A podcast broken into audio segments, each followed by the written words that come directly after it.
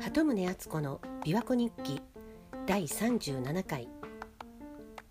昨日に引き続き、今日も朝から琵琶湖の上空は晴れ渡っています。風も気持ちよくて、朝一番で洗濯物も干しまくりました。このところシンクロニシティの話が続いていますが、今日も昨日と同じく中学高校の同級生との偶然の出会いについて話そうと思います。彼女とは特に高校になってから仲良くなって、申し合わせたわけではないのに東京の同じ大学に進学しました。だから東京でもよく会ってたんですが、大学にねんの時だったか、ある日彼女から突然絶交を申し渡す内容の手紙が届いたんです。別にその前に喧嘩したわけでもなかったし、一体どういうことなのか、私は面食らってよく理解できなかったんですが、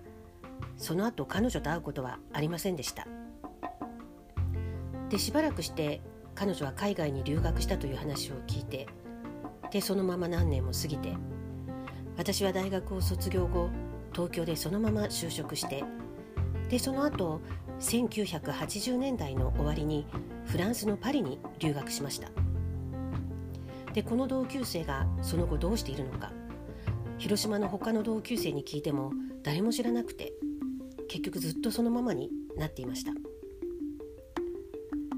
で、留学先のパリではメトロのオデオンっていう駅の近くに暮らしてたんですが、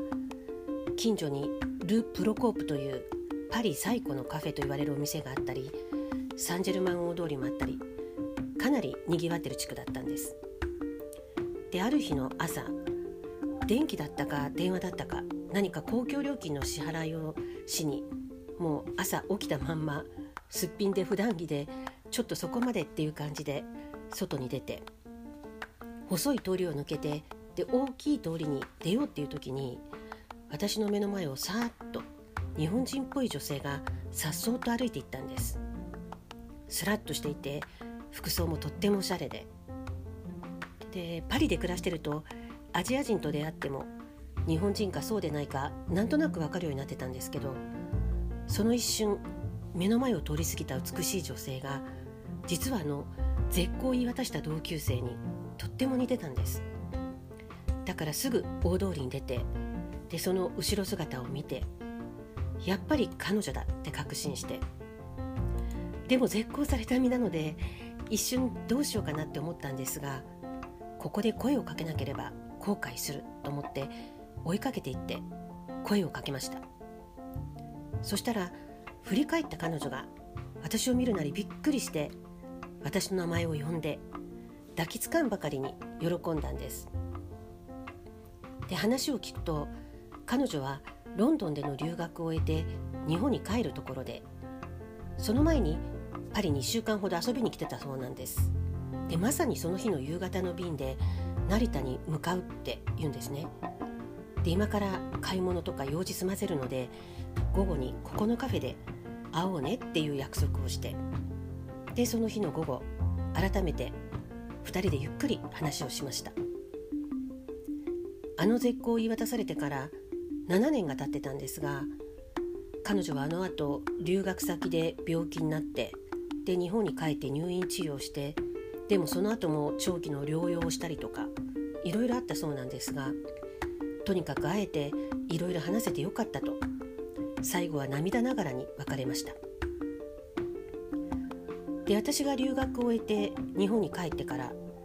また連絡を取り合って、一時期よく会ってたんですけれども、実はその後また彼女は行方不明になって、他の同級生に聞いても未だに誰も彼女のその後を知らないんです。いつかまた彼女と再会できることを願ってますが、でもあのパリで会って話ができて本当に良かったと思います。絶交したままだったらあまりに悲しすぎますもんね。でもあの路地でほんのさんじゅうびょうでも遅れていれば、彼女の姿は目に入らなかったはずなんです。あの瞬間、私の前を横切っていったっていうのは本当に奇跡というか、神様か仏様の計らいだったとしか思えません。人生の中でそんなことっていうか、そんな瞬間はたくさんあるのかもしれないですね。こういう瞬間は私にとってはキラキラ光る宝石のような宝物です。心の宝箱にこういう宝石がだんだん増えていくと、年を重ねることも楽しくなってきます。いつでも心の宝箱を開いたら、あのキラキラ光る瞬間がよみがえってくるからです。今日は琵琶湖もキラキラしていますよ。では良い週末を。鳩宗敦子でした。